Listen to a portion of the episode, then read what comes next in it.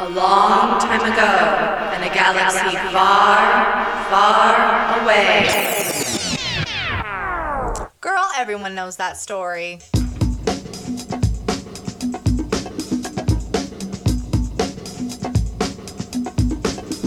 Hello, and welcome to the Women of Star Wars podcast, the Star Wars fan cast that is dedicated to discussing the female characters and creators in and around the Star Wars universe. I am your host, Sarah Sindula. Join me on today's episode as I take a less than superficial dive into the character of Ahsoka Tano, answering the question who in the Force is Ahsoka Tano? Hello, and welcome to the Women of Star Wars podcast. I am your host, Sarah Sindula, and thank you for joining me today on the inaugural episode of this podcast. I'm very excited to have you here. This now, maybe you don't really know who Ahsoka Tano is. Maybe you've been a diehard fan since the Clone Wars TV show that aired like all those years ago. Maybe you met her for the first time in The Mandalorian and want to know more about her. So, um, outside of those characters who are introduced in live action films like Luke, Leia, Han, and Chewbacca, it's arguable that no other Star Wars character is more well loved than Ahsoka Tano. And if you're just coming to the Ahsoka party, welcome! We're glad you're here. So, learning about a new Star Wars character can be very overwhelming and a little intimidating. There's just so much information out there. And my hope is that this podcast episode will introduce you to the character and get you excited to learn more about her and explore the Star Wars universe. So, Disney has an incredible amount of source material when it comes to Ahsoka. There are over 125 hours of Ahsoka related viewing available on Disney Plus, which, if you have time and are willing to watch it all, I say go for it.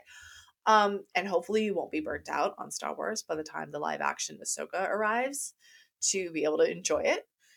But because most people don't have 125 spare hours to binge a show or several shows, so Disney did what it always does when there's a large body of source material. They created um, an essential episodes playlist. Now for Ahsoka, that's still 29 episodes. 29.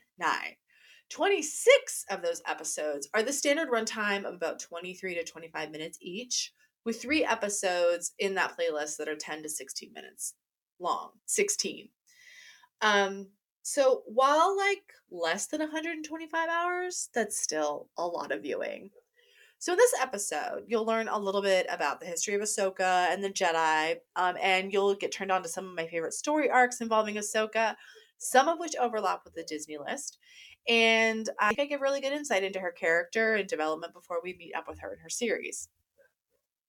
So, Ahsoka Tano was created by George Lucas for the animated TV series Star Wars The Clone Wars, which aired for six seasons between 2008 and 2017 on Cartoon Network and Netflix, with the f- final seventh season available for streaming on Disney Plus in 2020.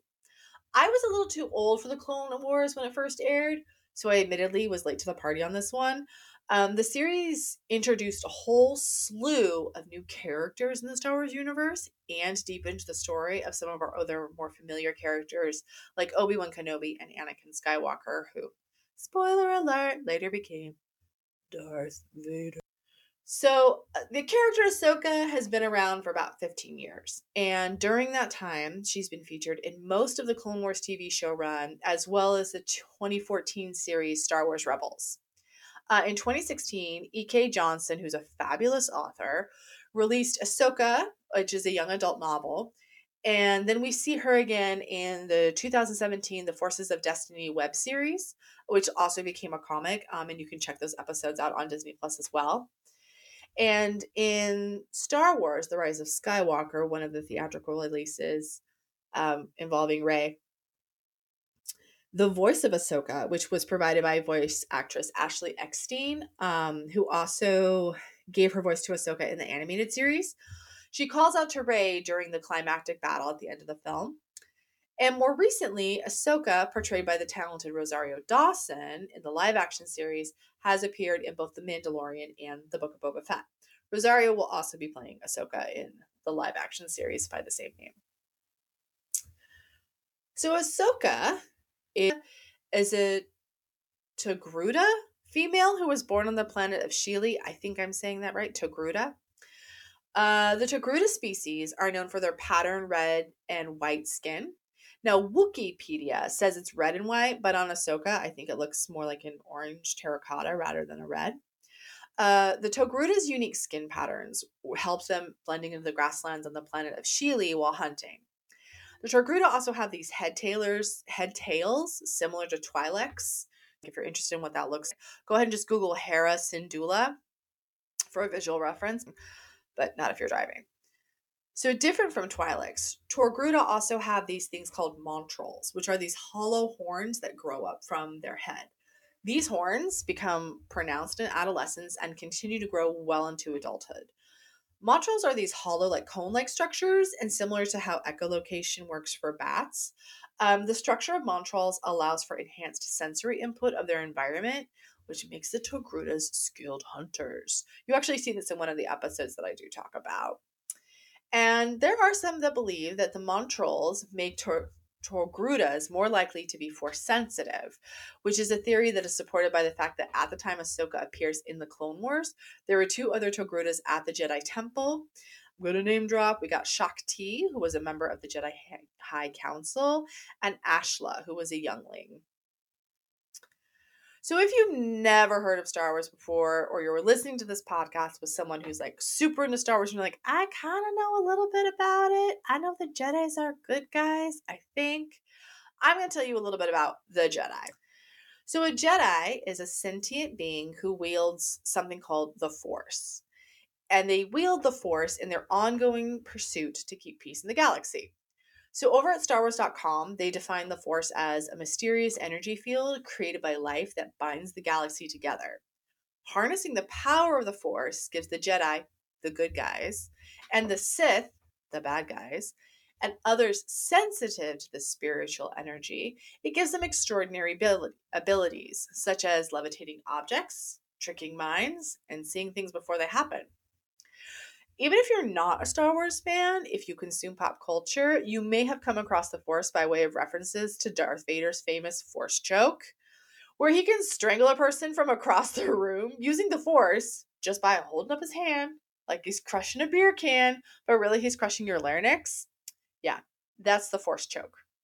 The estimated 2023 global population is about, it's approximately 8 billion people. So 0.0000000000001% of 8 billion is about 85 people.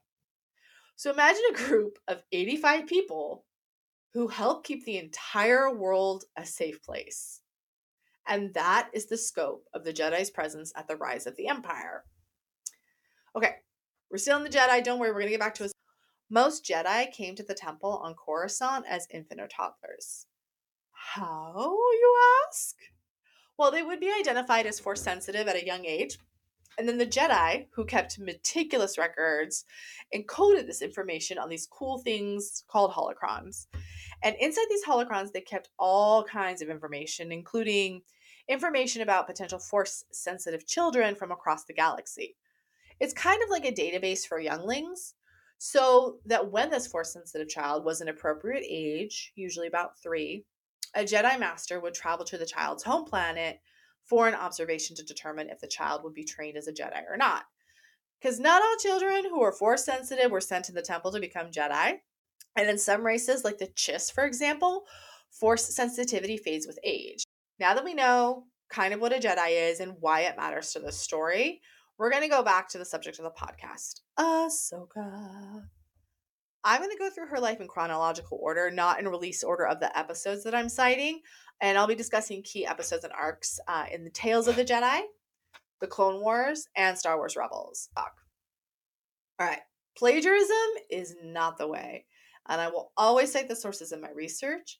That being said, I want to thank the authors over at the amazing blog, StarWarsThoughts.com. They did an incredible episode guide for the Ahsoka centric episodes of the Tale of the Jedi series as well as Donna Dickens, who I've mentioned already over at Wookiepedia.org, who penned an incredible article that was published back in 2020. It's a great article and was like very influential in the writing of this episode. Again, I encourage you to check it out because she writes about story arcs that I don't talk about, but they're still like really, really, really interesting. Um, again, those articles are linked in today's show notes. So, we're going to start with the Tales of the Jedi, Season 1, Episode 1, aptly called Life and Death. Star Wars Thoughts uh, gave this great summary of the episode, and it was so good. I'm just going to read it with some commentary peppered in. So, in this episode, we're introduced to Ahsoka as a baby, with her mom and dad caring for her on her homeworld of Shili. When she's one years old, as is ritual, Ahsoka's mom takes her on a hunt for a kaiba, which looks a lot like a gazelle, a goat, and a satyr got together and made a baby. But hey, it's Star Wars. They can do cool, weird stuff like that. So uh, Ahsoka's mom is successful in the hunt and explains to Ahsoka that life and death are important to face and not to. Uh, so while she's giving Ahsoka this life lesson, a big cat-like predator then appears, and after Ahsoka's mom tries fighting it off, the cat like scoops up Ahsoka and takes her off and just like runs into the woods with her. But Ahsoka uses the force with the animal, um, who then brings her back to the village unharmed. And the beast is allowed to leave the village without injury, and it's here that the village elder says that Ahsoka is Jedi. So while Ahsoka exhibited force sensitivity when she was one, it wasn't until she was age three that Jedi Master Plo Koon was sent to observe and retrieve young Ahsoka. However, Master Koon almost lost Ahsoka to an imposter. Remember earlier how I said that because there were so few Jedi in a galaxy so large that it was easy to impersonate one and no one would ever be none the wiser? Well, it was not uncommon around this time for slavers to travel through the galaxy impersonating Jedi and kidnapping force sensitive children to sell them into slavery. Yes, slavery even exists in space. Lucas could have not written it, but he did. Okay. Uh, so for Ahsoka, that might have meant being sold to a practitioner of the dark side or the Sith, the bad guys, who would help develop her skills for like more nefarious means. So Plo Plo Koon thwarted the attempt, forever endearing himself to Ahsoka, who would harbor a love for him for the rest of her life. Okay, fun fact Plo Koon is the favorite Jedi of Dave Filoni, the creator and showrunner of the live action Ahsoka series. Filoni was also the creator of, writer, and director for the Clone Wars TV series. Filoni also provided the voice of Chopper. Didn't choose her, but because Anakin himself had only recently been granted the rank of Jedi Knight. Traditionally, Jedi spent several years in their new status before taking on the responsibility of teaching. So much so that when Ahsoka first landed on the battle stricken planet of Christophsis, Obi Wan Kenobi, who'd previously had Anakin as his Padawan, assumed Yoda had sent him a new apprentice. So Ahsoka was an excellent foil for Anakin, though. She's impulsive, headstrong, reckless, and she would not have thrived under the tutelage of a more master Jedi. Close quote. Now, in season one, episode two of the Clone Wars, Ahsoka and Anakin meet for the first time. This is an important episode to understand where Anakin and Ahsoka start off, and I'll tell you, it's a rough start. I remember when I first watched this episode, really not liking Ahsoka and thinking that she was really disrespectful to her master. And I absolutely loathed the nickname that she gave him of Sky Guy. Thankfully, that didn't stick. Um, Anakin also bestowed the nickname Snips on her, which was used as a term endearment for many, many years to come. So now we're going to turn uh, back to Tales of the Jedi, Episode 5 Practice Makes Perfect. So, in this Tales of the Jedi series, the timeline of this particular episode is in during the Clone Wars. It opens with uh, a trial, like a test of Ahsoka as a Padawan, where she's fighting. It's not clear how long her, she and Anakin have been um, in a master apprentice relationship at this point, but we get a little bit of insight. So we're going to go back to StarWarsThoughts.com uh, for their summary of this episode. They say, quote, Ahsoka's fighting probes designed to mimic battle droids. Anakin is frustrated with this training and sets up a more rigorous course instead, having Ahsoka face off against the 501st, which is the Legion of Clone Troopers led by Anakin and Ahsoka. So the trials are really quite brutal. She must use her Jedi training to sense when a trooper is about to fire his gun, Anakin makes sure that everyone has them set to stun. Um, and she has to deflect these blasts with her lightsaber. She does it. She gets knocked down several times, but she gets back up. So at first glance, it can seem a bit harsh, but it does show how Anakin's unconventional teaching style helped shape Ahsoka. This training continues on throughout the Clone Wars, with the Jedi growing more and more adept at countering the attacks. So the episode ends in the wake of Order 66 as Rex and Ahsoka walk out to confront the clones who have turned on them. And Rex tells her, Let's hope all this training paid off. Uh, I realize I haven't introduced Rex yet. Captain Rex is a really, really important figure in the Clone Wars. He was a clone trooper himself. Um, all right. So now we're going to skip forward ahead a few years again to one of my favorite, favorite episode arcs in the entire Clone Wars. So exciting. I almost knocked my microphone over. Season 3, episodes 15, 16, and 17. These are referred to as the Mortis arc. Uh, it's named this because in this story arc, Ahsoka, Obi Wan, and Anakin respond to a 2,000 year old distress call. Uh, I forgot to mention that the Jedi have been in existence in the galaxy for almost 25,000 years at this point. So a 2,000 year old distress call seems like it would be worth investigating. Um, anyways, once they arrive at the coordinates in the distress call, the trio, quote, found themselves sucked into a plane outside of time and space known as Mortis. The force permeated the strange planetoid. The only three inhabitants were the force entities known as the daughter, who represented the light, the son, who represented dark, and the father, who represented balance. Thank you again to Dickens for this one. Close quote. the Mortis arc is largely an Anakin story, but I love this episode arc because it really, really shows the bond that Anakin and Ahsoka share and how their relationship has grown from the other two episodes that I just talked about. And also, I love Vader. And as a fan of Vader, you get a deeper sense of Anakin's suffering and the manipulations of those who use the dark side of the Force. And for me, it it really helped deepen my compassion for Anakin in, in his decision to turn to the dark side. okay. So, in an attempt to coerce Anakin to join the dark side, the son, who represents the dark, uh, kidnaps Ahsoka and infects her with dark energy. While in this state, she was forced to battle Anakin and she did die. However, the daughter, who represents the light, sacrificed herself to save Ahsoka. And as a result, the daughter would then become an occasional companion to Ahsoka known as Morai. Mm, Morai is this adorable and beautiful little owl-like creature with a very long tail feather. And she sometimes shows up when the force is strong with Ahsoka or when Ahsoka is having to make a choice between light and dark. So the experience on Mortis opened Tano's eyes to the concept that the Force was more complex than the Jedi ever imagined. And I would say that the same could also be said about her master, Anakin. Okay, we're going to jump ahead again to season five of Clone Wars to discuss episodes seven through 20. Yes, a four episode arc. Now, don't worry, I'm not going to go into each episode in too much depth because I don't want to give more away than just the general plotline for the arc. And trust me, this is a good story arc with some great subplots as well. Donna Dickinson's Wookiepedia article does a fantastic job of summarizing each episode. And again, the article is linked in the show notes. So, in this episode arc, Ahsoka is framed for two crimes.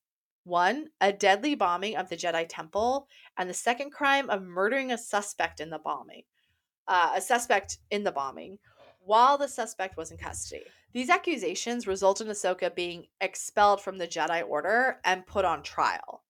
Anakin is working tirelessly to find evidence to prove Ahsoka's innocence. Of course, Anakin succeeds and Ahsoka is set free. And once she's set free, the Jedi High Council, who are like the Jedi Board of Directors, are like, hey, Ahsoka, would you like to come back and be on the Order? And she's like, nah, thanks. Anakin like tries to convince her to stay and she walks away from him saying and I'm just going to play the audio clip for you because damn if it doesn't like damn if it doesn't hit you in the feels.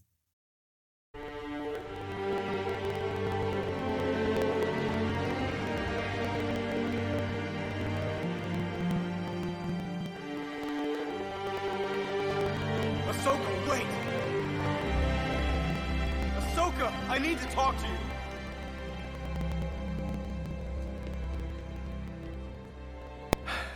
Why are you doing this? The Council didn't trust me. So how can I trust myself? What about me? I believed in you. I stood by you. I know you believe in me, Anakin. And I'm grateful for that. But this isn't about you. I can't stay here any longer. Not now. The Jedi Order is your life. You can't just throw it away like this. Ahsoka, you are making a mistake. Maybe. But I have to sort this out on my own. Without the Council. And without you. I understand. More than you realize, I understand wanting to walk away from the Order. I know.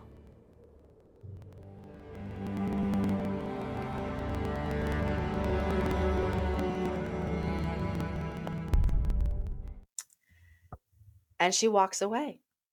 I mean, talk about a gut punch. I mean, for any Clone Wars fans, this this is one of the most heartbreaking moments moments in the series up to that point.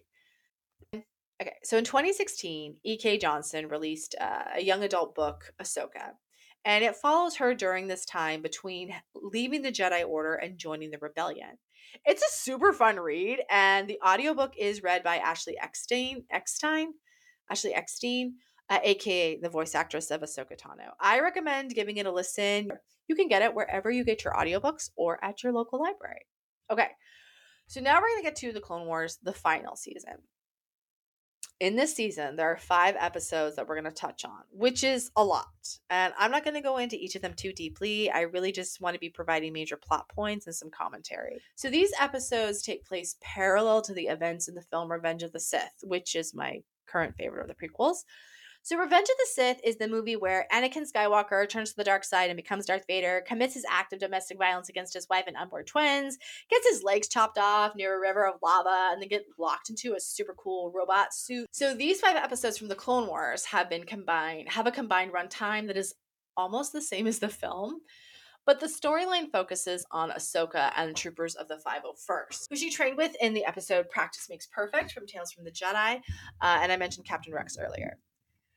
So this episode is a good introduction if you kind of want to get a sense of what Ahsoka's been up to since she left the Jedi Order. When we catch up with her in this episode, she's been hanging out in the lower levels of Coruscant, and she gets into some trouble with a crime syndicate, the Pikes. So through a series of events, Ahsoka learns that Darth Maul is still alive. If you've only ever seen The Phantom Menace, surprise, Maul's still alive. And even if you haven't seen The Phantom Menace, you've probably seen Maul just through pop culture references. So he's the guy with the red and black face and the yellow horns from The Phantom Menace. Okay, so that dude, he got cut in half and fell down a well, but he didn't die. Turns out, turns out if you use the dark side of the force, having your limbs severed, getting run through with a lightsaber, or even getting in half doesn't kill you. I mean, they must have great health insurance on the dark side and invest in science to be able to regrow organs like that. So Ahsoka learns that not only is Darth Maul alive, he's also the head of a rival crime syndicate, Crimson Dawn, uh, which is also featured in the film Solo. For my Star Wars fans, remember Maul made a cameo at the end of that film. If you forgot, that's okay. It really happened. Um, and if you've never watched The Clone Wars or The Mandalorian, this is where you first meet Lady Bo Katan of Mandalore. Uh, she's a very prominent figure in some of those other shows, as well as the Clone Wars and Star Wars Rebels. But for today, we're just going to talk about Bo Katan coming to Ahsoka and asking for help in defeating Maul, who is taking control of Mandalore, Bo Katan's home planet.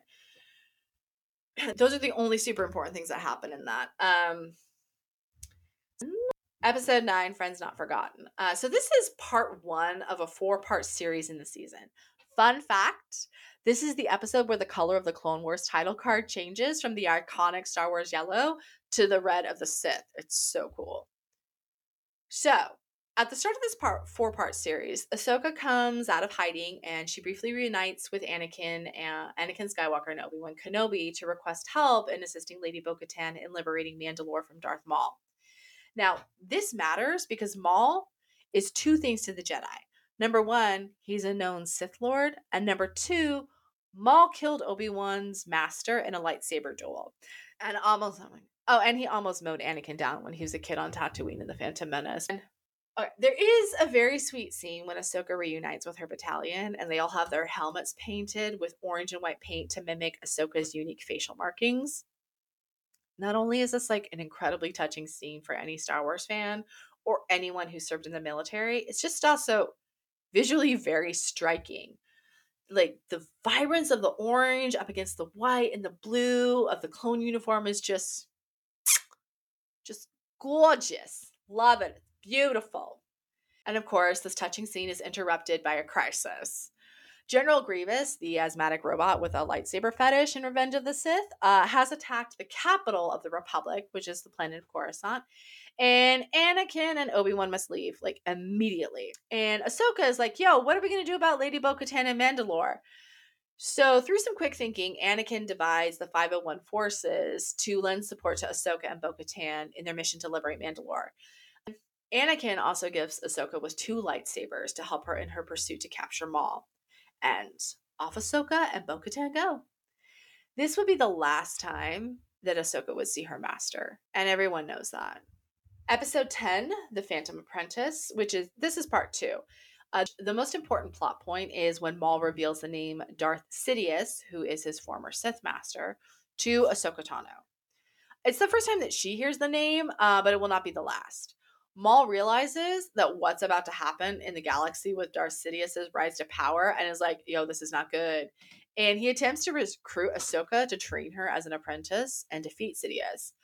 Ahsoka's like, no, thank you. Um, but we should totally fight. And then she ends up capturing him.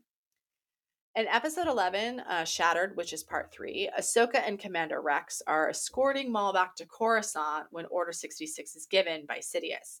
Now, I've mentioned Order 66 previously, and if you've not heard of it, Order 66 was essentially a directive that was implanted into all of the clones through an inhibitor chip that was only activated with this order.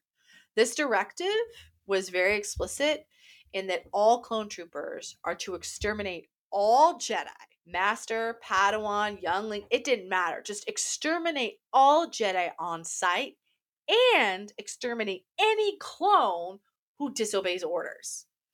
So this order is given, uh, and think of it as like how it's given as like a mass text message, right? So a mass text goes out says execute order 66. All the clones get it on the ship everywhere across the galaxy, and they turn on every Jedi, and that includes turning on Ahsoka. Here's the thing: Ahsoka's technically not a Jedi anymore. She got kicked out of the order. Hmm, and Captain Rex is going to use that to his advantage. So Ahsoka, being she frees Maul as a diversion, so look forward to seeing him again later. Uh, Ahsoka learns of the inhibitor chips, and she captures Rex and has his inhibitor chip removed, essentially saving her and her friend. And can we just pause and say how incredible Ahsoka is for how she handled the situation? Like, I'm not sure I would want to get to the bottom of why my friends were hunting me in the midst of them trying to hunt me. In fact, I'm not sure I'd ever really want to know the answer. Um, would take a lot of years of like friend therapy for us to work through that. Anyways, episode 12 Victory and Death. This episode, the final episode. This episode messed up every Clone Wars fan. And I mean every Clone Wars fan. It's an emotional episode, even if you're not a fan of the show. And remember earlier when I said in practice makes perfect that the episode ends with Rex saying, quote, let's hope all that practice pays off, close quote. Yeah, that happens right before the major battle sequence in this episode. And yes, all that practice did pay off because Ahsoka and Rex live long enough to crash onto a planet and fake their own deaths. There's this incredibly haunting scene where Ahsoka is facing the crash site which is just behind the graves of all the clone troopers that were on board. Um, the helmets with their bright orange markings rest on pikes that mark each grave, and we see Rex's helmet, and we watch as Ahsoka lays the hilts of her lightsaber on a grave, and uh, she and Rex walk away. And at the very, very end of that episode, do you know who shows up to the snow covered crash site and collects Ahsoka's lightsaber hilts? That's right, the man in black himself, Darth Vader. Believing Anakin's former apprentice to be dead, he collects the lightsaber hilts, which remember Anakin had gifted them to Ahsoka the last time he saw her, and then he walks away. So now we're going to jump back over to Tales of the Jedi, Season 1, Episode 6 Resolve. This episode opens on the funeral scene of Padme Amidala, the former beloved queen and senator of Naboo, who, aside, was also Anakin's secret wife secret because Jedi aren't supposed to have attachments because attachments cloud judgment with emotions. And if you're new to Star Wars, at first glance, that might not make a whole lot of sense. I mean, we have several examples in this episode alone about Anakin's attachment to Ahsoka. However, it's not that strange when you think of any institution charged with protecting the greater good.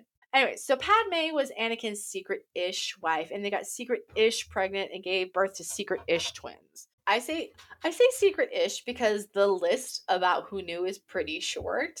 I mean, at about one hour and 40 minutes into the Revenge of the Sith movie, Obi-Wan put two and two together about Anakin being the father and straight up told Padme he was sorry about that. And then he like jumped in his Coruscant car and flew away, which is pretty not your not the most graceful exit, Obi-Wan. Emperor Palpatine, aka Darth Sidious, also knew that Anakin was married and used this knowledge against Anakin to turn him to the dark side. And then, of course, R2D2, everyone's favorite little blue droid because R2 knew everything and he could keep a secret. So, after getting force choked by Anakin on this lava planet called Mustafar, Padme died. But not before giving birth to the secret ish twins who grew up to be Skywalker and Princess Leia. Some cynics regard her death as the result of a broken heart, which always felt like kind of a slam against Padme. She was like so much stronger than that. She got herself out of trouble so many times without the help of either Anakin or Obi Wan. And not only that, women die in childbirth all the time for seemingly inexplicable reasons. However, um, recently I read like a very different theory, and this theory suggests that Sidious murdered Padme using the Force, because remember, you can force choke someone from across the room but he murdered her as a way to forever bind Darth Vader to him. It ensured that Vader had no one except Palpatine. Because remember, all the Jedi are being murdered by their clone troopers. He doesn't have his wife, he doesn't have his child, he doesn't have anybody except Emperor Palpatine, which is a pretty dark place to start a relationship from, if you ask me. But, anyways, back to Padme and Ahsoka. So not only does it stand within reason that Ahsoka would have regularly encountered Padme in proximity to Anakin, as much as discretion would allow Padme and Anakin to spend time together, in the Forces of Destiny comics, or in season one, episode six of the Forces of Destiny web uh, show uh, called The Imposter Inside. In this episode, Ahsoka thwarts an assassination attempt on Padme's life. So Padme and Ahsoka have a history of their own, and now Padme is dead. Padme is dead. So Ahsoka goes to the funeral where she encounters Senator Bail Organa, who is an important figure in the rebellion. And the, Senator Organa, which the name probably sounds familiar, and his wife adopted one of those secret-ish twin babies who grew up to become ba ba da ba Princess Leia. And yes, of course, we will be doing many deep dives into Leia over the course of this podcast. How could you not?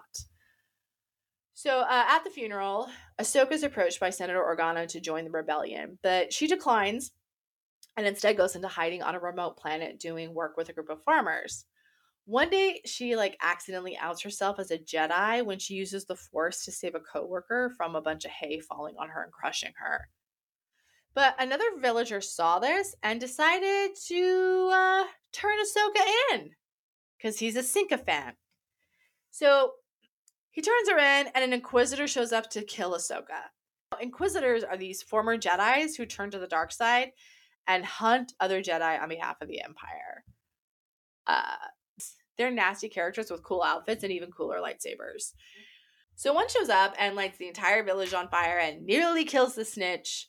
But Ahsoka, being amazing, saves the snitch, killing the Inquisitor in the process leaving the snitch to live a life of scorn and regret because his empire loving ass got his whole village burned to the ground. Ahsoka realizes that she has to leave, so she contacts Bail Organa and joins the rebellion.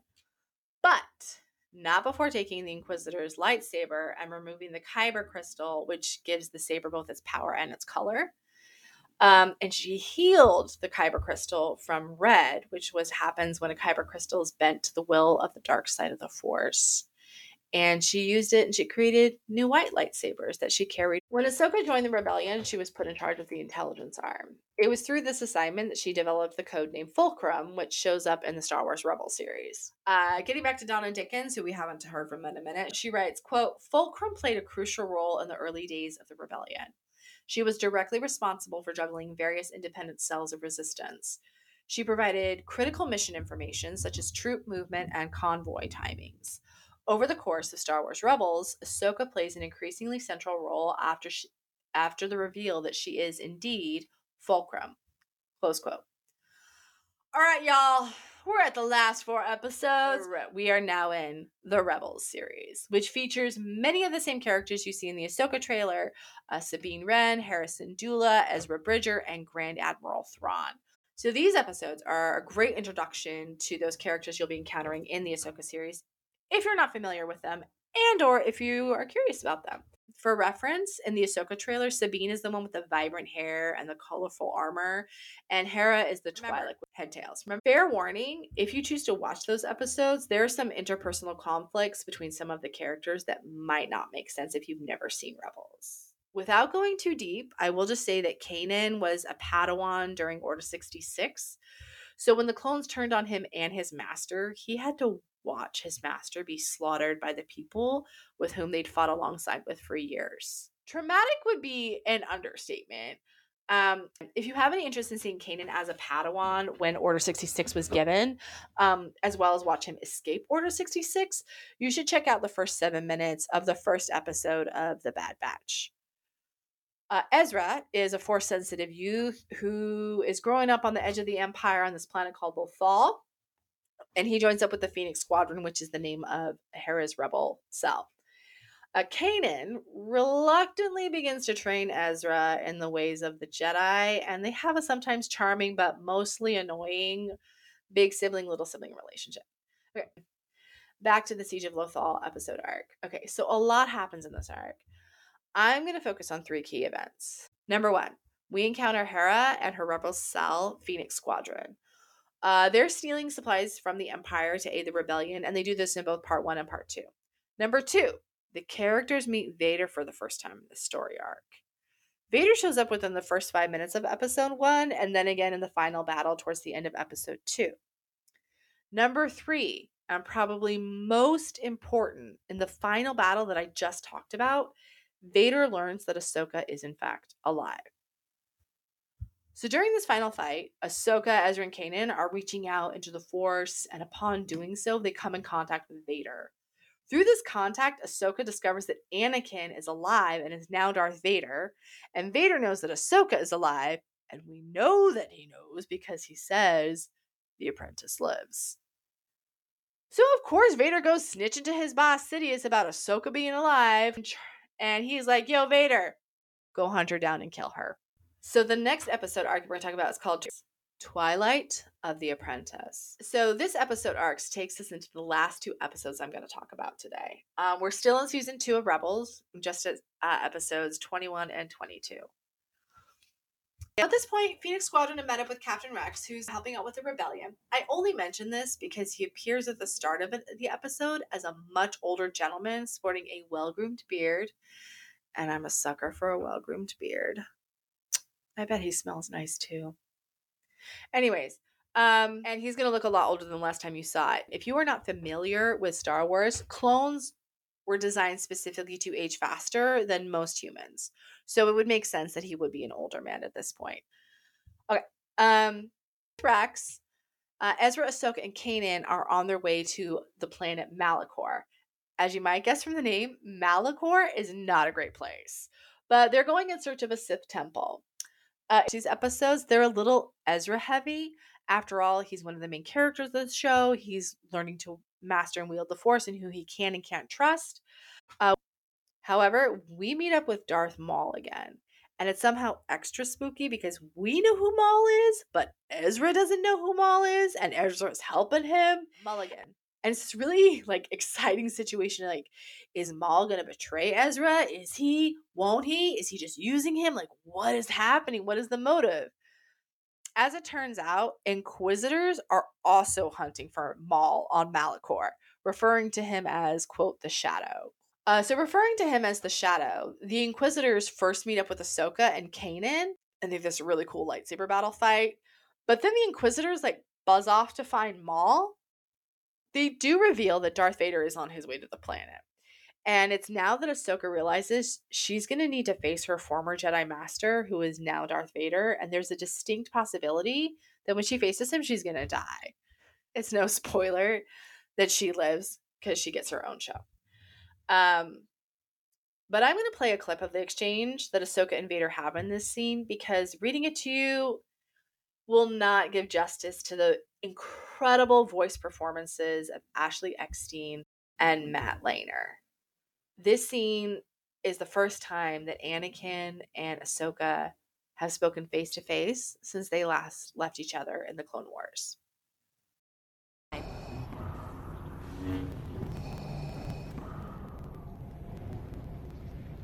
It was foretold that you would be here. Our long-awaited meeting has come at last. I'm glad I gave you something to look forward to. We need not be adversaries. The Emperor will show you mercy if you tell me where the remaining Jedi can be found. There are no Jedi. You and your Inquisitors have seen to that. Perhaps this child will confess what you will not. I was beginning to believe I knew who you were behind that mask. But it's impossible. My master could never be as vile as you. Anakin Skywalker was weak. I destroyed him.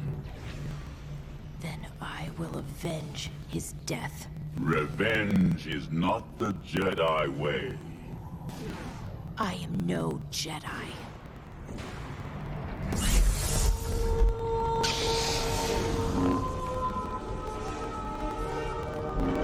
Returning to Dickens' article, uh, I want to read a quote. Quote, during an extended lightsaber duel with Vader, while the Malachor Sith temple collapsed around them, Ahsoka managed to slice off part of his mask and voice modulator. When next Vader spoke, Skywalker's natural voice was interlaced, proving without a shadow of a doubt they were one person. Close quote. And here's an audio clip of the scene.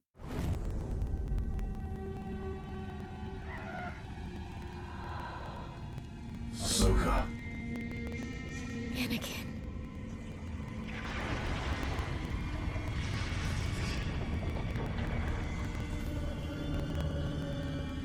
I won't leave you.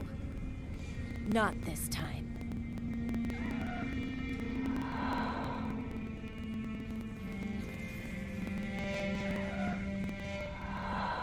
Then you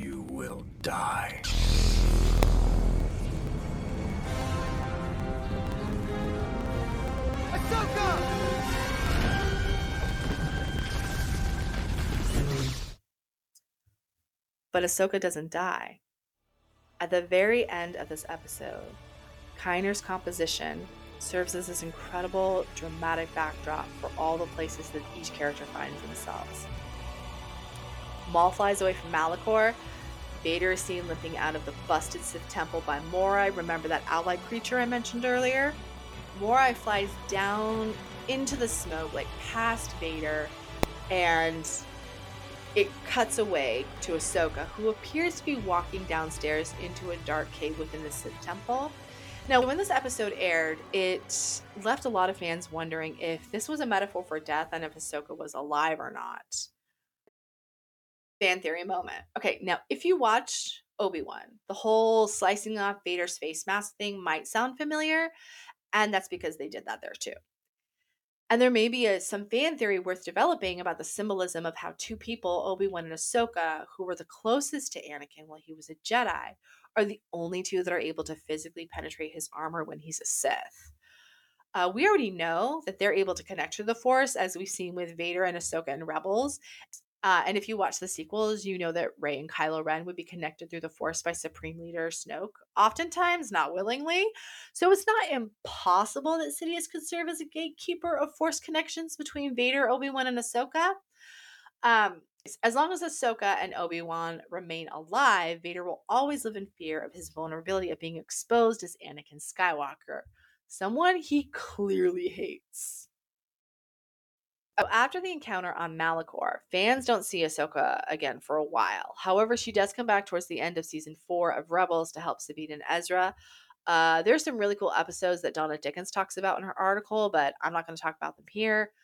But I do strongly recommend that you read the article. Um, she talks about two different episode arcs than I do, and certainly with much more economy of language.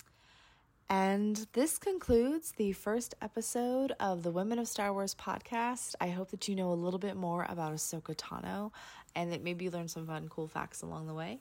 Uh, the show Ahsoka launches on Disney Plus starting Wednesday, August 23rd. There is a two episode premiere that's about 90 minutes long. I'm super stoked for it. I will be releasing episodes every Friday in response to Wednesday's um, release of the live show. And it'd be great if you could like, follow, subscribe, leave a comment on uh, our podcast, share the word. Give us a follow over on Instagram at Women of Star Wars Podcast. And again, my name is Sarah Sandula, and until next time, may the force be with you.